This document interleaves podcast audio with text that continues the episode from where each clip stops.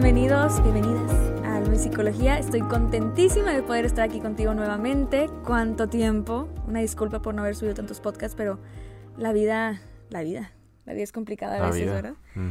Pero bueno, ya estamos de regreso. El día de hoy vamos a hablar de un tema que la verdad es que no es tan bonito.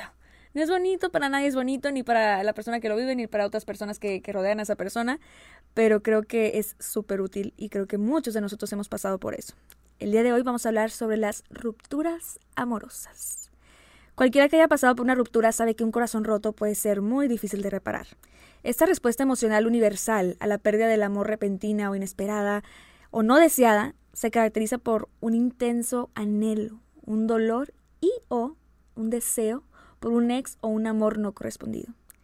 Y la verdad es que puede doler un chingo. Y para algunos parece que, que todo su mundo se está derrumbando y que es el final. Y en muchos otros casos, debido a que el dolor es tan grande y el camino para curar este corazón roto parece tan lento y tan largo, las personas evitan sanar este corazón roto. Esta evitación puede provocar muchos efectos secundarios no deseados, que incluyen como un mayor conflicto interno, respuestas emocionales que son muy complicadas, retraimiento y dificultad en las relaciones futuras. Entonces, ¿cómo se cura un corazón roto? ¿Es sano ser amiga o amigo de tu ex? ¿Es necesario cortar toda comunicación con esta persona? ¿Cómo puedo terminar una relación amorosa de la mejor manera? Bueno, pues esto y muchas cosas más estaremos platicando el día de hoy en Alma Psicología. ¡Bienvenidos!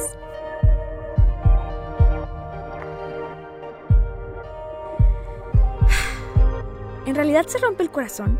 ¿Y qué pasa en el cerebro cuando cortas con alguien? No sé si se hayan preguntado eso, pero la verdad es que yo sí, muchas veces. Y se sabe que cuando una persona tiene el corazón roto, los efectos a nivel neuronal son muy parecidos a cuando una persona está en duelo por el fallecimiento de algún cercano. Es común que al tener el corazón roto, después de, no sé, una ruptura amorosa o una separación, sientas un dolor en el pecho. ¿Pero te has preguntado de dónde viene este dolor?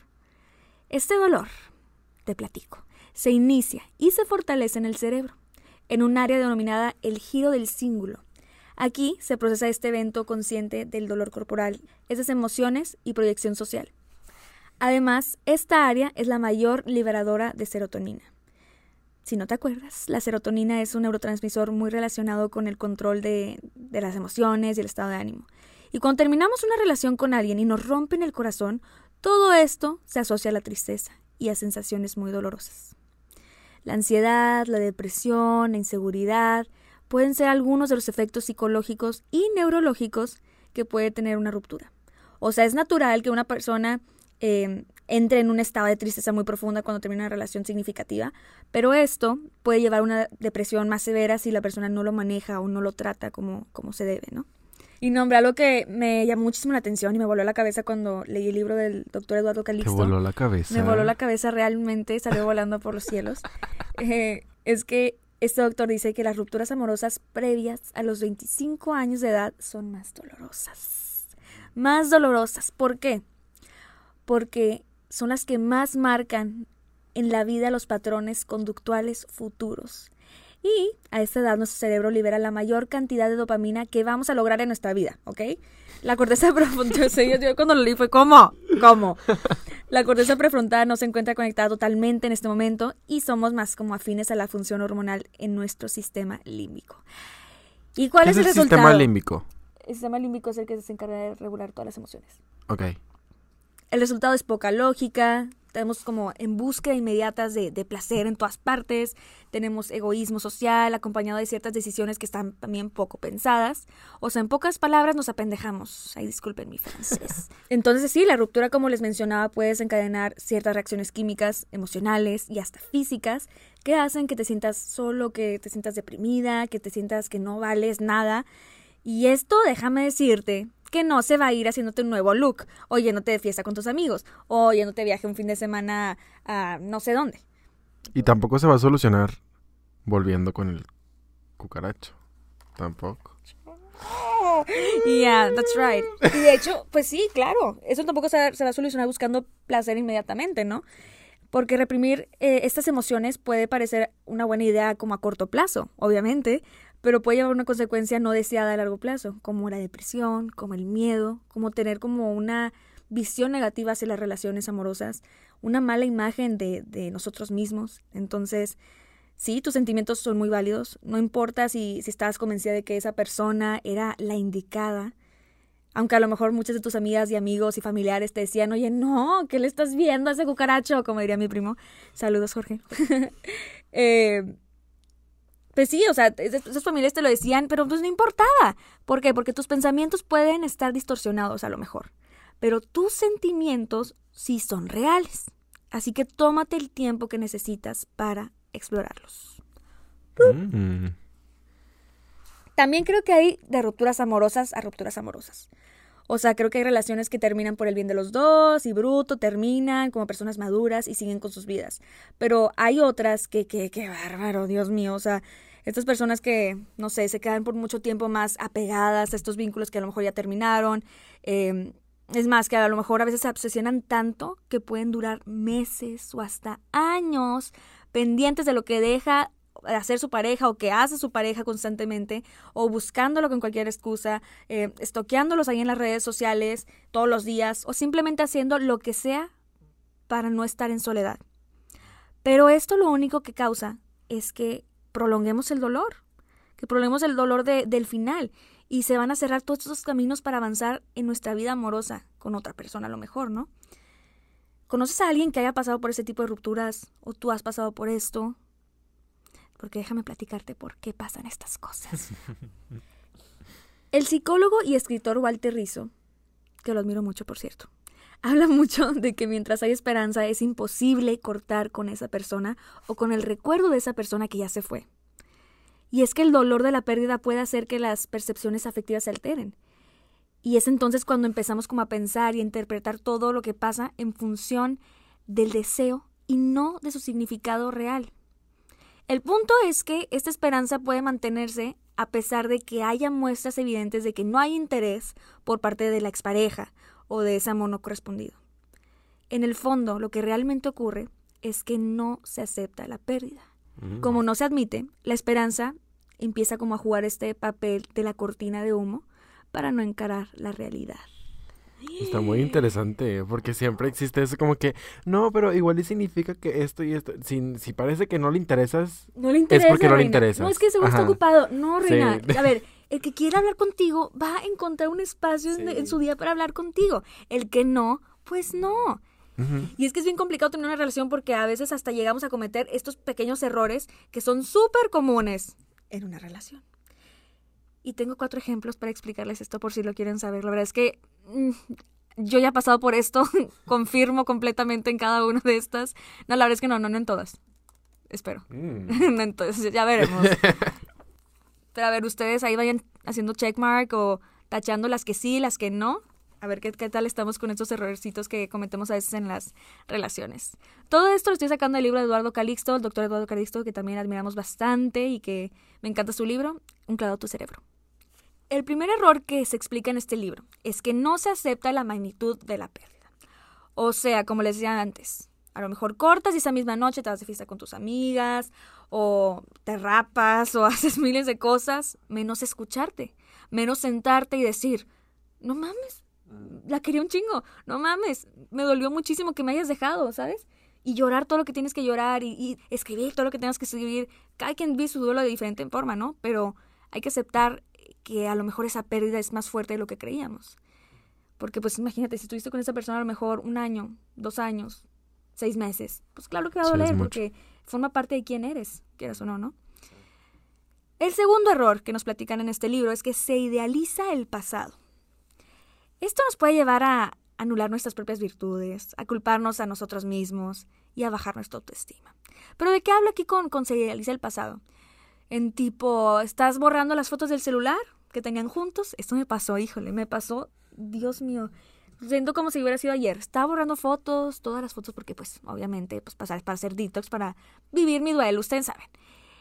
Y en eso vi, vi una foto y dije, ay, es que se llevaba tan bien con mi mamá. Ay. Es que mi familia lo quería tanto. Ay, Dios, y a lo mejor ni lo quería, pero sí. Yo solita ya, ya porque estaba en una foto juntos, ya según yo ya, los, ya todo el mundo los quería y así. O alguna vez que, que no sé, que esa persona, ay, no, no, no, iba, iba a ventanear algo. Pero no abandonear. No pasa nada, la madre. De que, no sé, estaba viendo una foto de, de una vez que me llevó una flor a no sé dónde. Y dije, ay, es que era el más detallista. Reina, creo que una de las razones por las cuales corta, corté con él, con esa persona, es porque no era detallista. Y yo solita ya, ay, no. Ay, no, no. Eso, eso pasa bastante. Idealizamos mucho el pasado, idealizamos mucho a esa persona. Como que nuestra mente nos juega sucio de repente, ¿no? El siguiente error es que, sin razonamiento, se desea volver a vivir esta experiencia amorosa, con quien sea y a como dé lugar. Y no, déjame decirte que esto no va a traer nada bueno. Y ojo, no estoy diciendo que hay que se tiene que cumplir como cierto tiempo si quieres empezar con una nueva relación, eh, pero primero superar a la primera persona, reina. O sea, primero trabaja en ti, en cómo te sientes, eh, en, pues, en, en qué vas a hacer ahora, en cómo te afectó esa relación, qué aprendiste, qué podemos hacer diferente.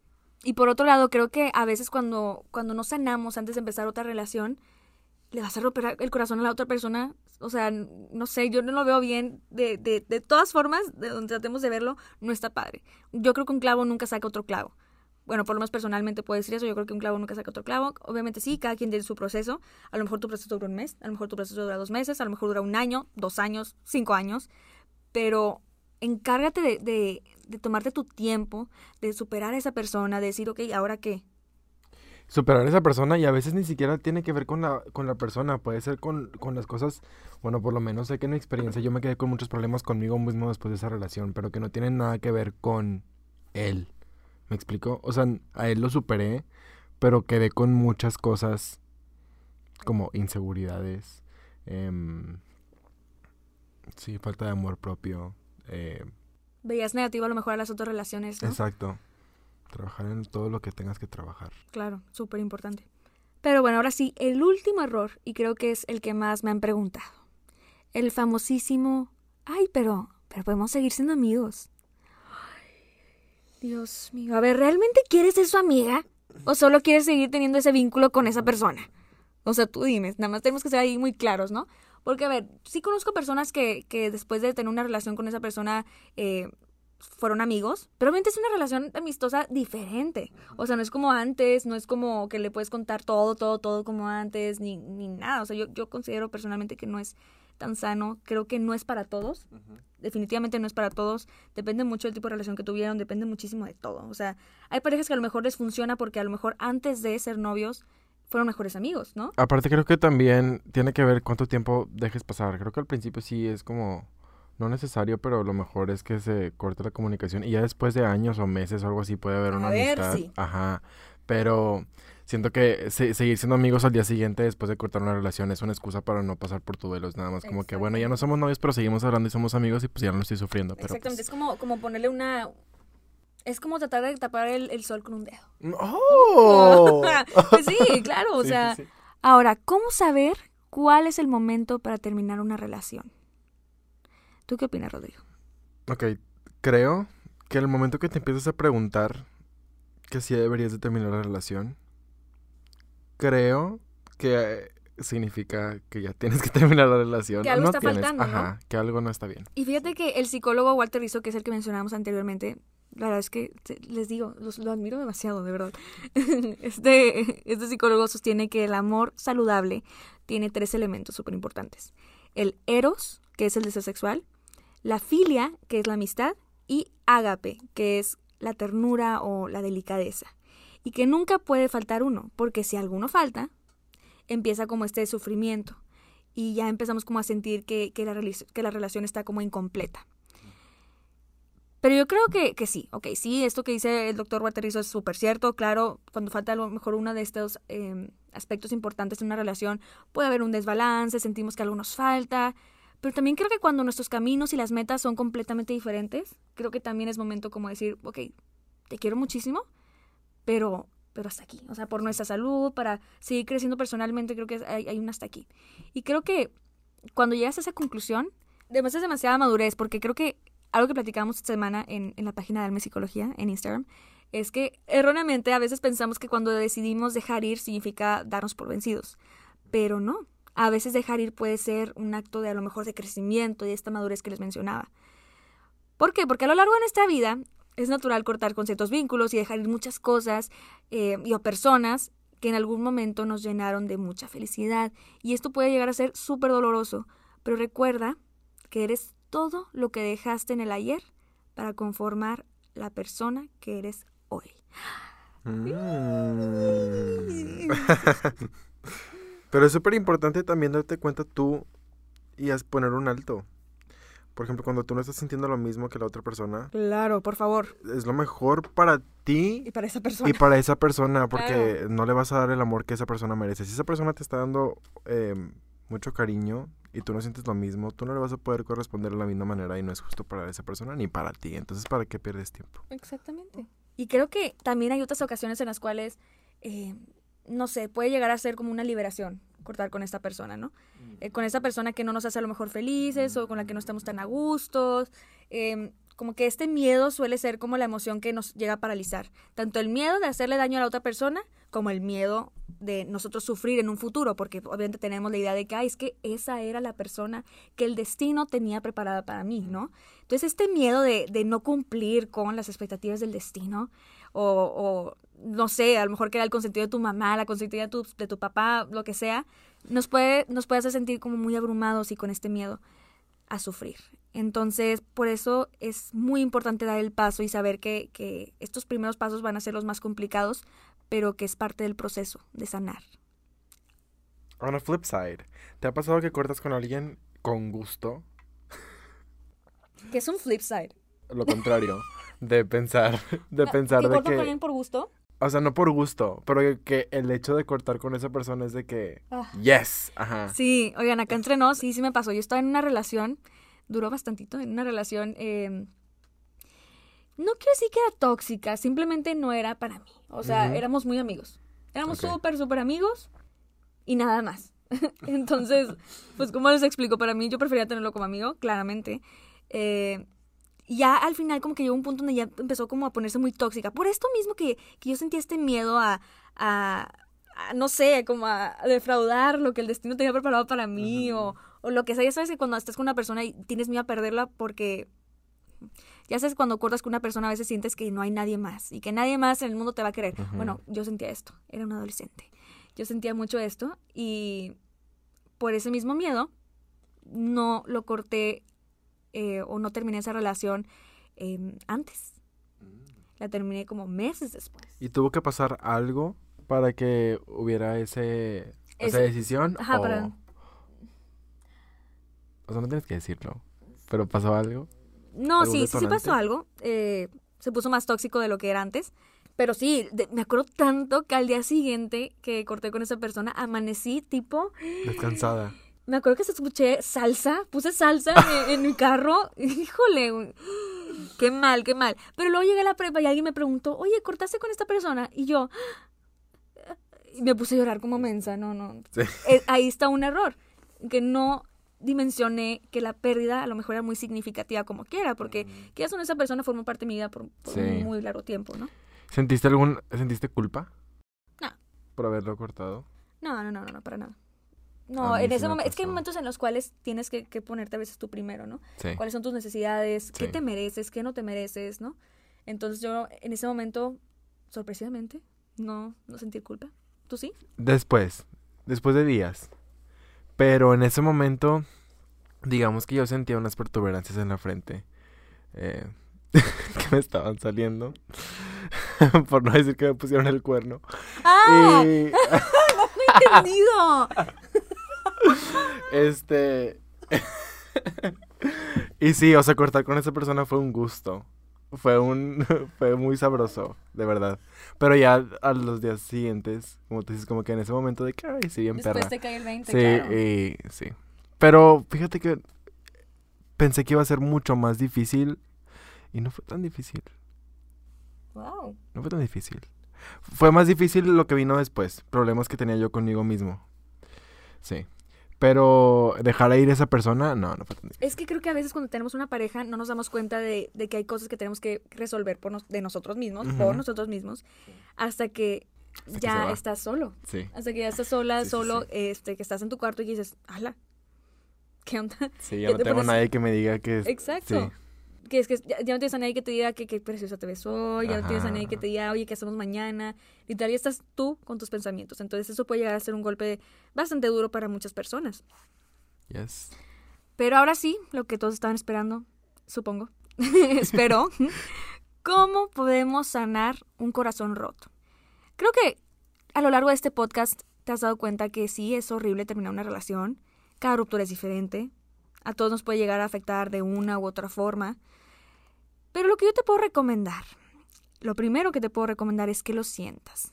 Vive tu dolor a tu manera, date el tiempo de sentir, de llorar, de gritar, de, de hacer lo que quieras, porque esto va a ser súper terapéutico para ti. Algo que en lo personal me sirve bastante es, madre, sí que qué ridícula, pero yo sí me pongo mis audífonos y me pongo, me acuesto en mi cama y pongo música para llorar. Literal, música así de esas, de esas canciones súper tristes, eh, y ya, me tomo mi tiempo para llorar, llorar, llorar, todo lo que tengo que llorar. Es lo que a mí me sirve, para mí es muy, muy, muy, muy terapéutico. La siguiente recomendación es que cortes el contacto con esa persona, por lo menos por un tiempo. Y si es necesario, déjalo de seguir, déjala de seguir en sus redes sociales, porque yo creo que no es nada saludable seguir viendo a esa personita o, o seguir hablándola cada ratito, o seguir reaccionando a sus historias.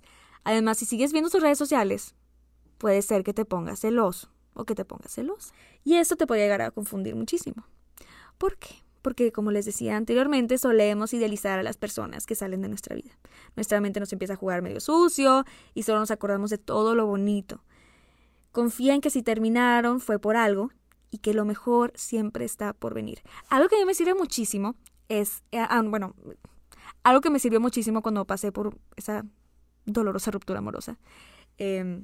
Es que anoté en un papelito todas las razones por las cuales terminamos. Y así cuando me dan ganas de hablarle a esa persona, leí ese papelito y ya era como que, oh, mm, ya, ya me acordé. Okay. Qué bueno, ah, sí, sí, ¿no? Y, y sí, o sea, de seguro querrás verte como una persona que es madura y, y sí, vamos a quedar como amigos y, ah, y todo. Pero ya, ya nos dimos cuenta que es un pequeño error eso. Y, y no te das el tiempo suficiente como para sanar tu herida. La siguiente recomendación es que respetes tu duelo y el de tu pareja. Si establecieron que ya no se iban a hablar, por lo menos por un mes, mamita, no le hables. Y Rey, si ella te pide espacio, dale su espacio. Dense el tiempo de reflexionar, de sanar y de vivir su propio duelo a su manera. Eso es algo súper importante. De hecho, la vez pasada estaba leyendo a un experto que decía que la dignidad es una expresión de autorrespeto. Y después de una ruptura amorosa, tener dignidad es un factor crucial y súper importante para poder superar esta situación. ¿Por qué? Porque luego caemos de repente en, en los ruegos, en rogarle a esa persona, en humillarnos, en buscar constantemente a la, a la expareja.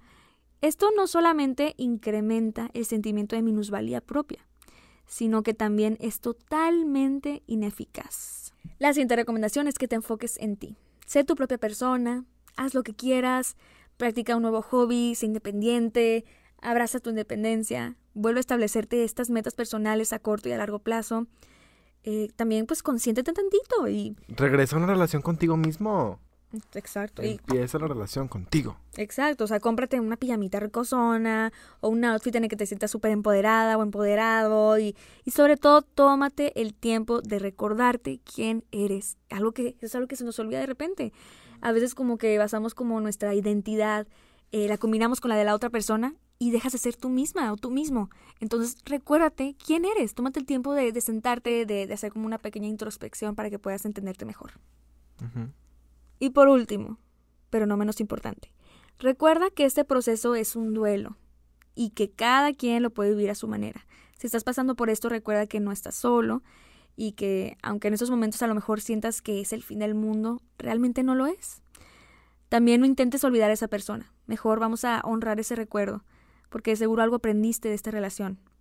Bueno o malo, no lo sé, pero aprendiste algo. Acércate a tus seres queridos, que no te dé pena pedirles que te acompañen a ver películas contigo, o a lo mejor nada más que estén ahí para que te hagan compañía. Te aseguro que te van a sacar una sonrisa y te van a hacer sentir mejor.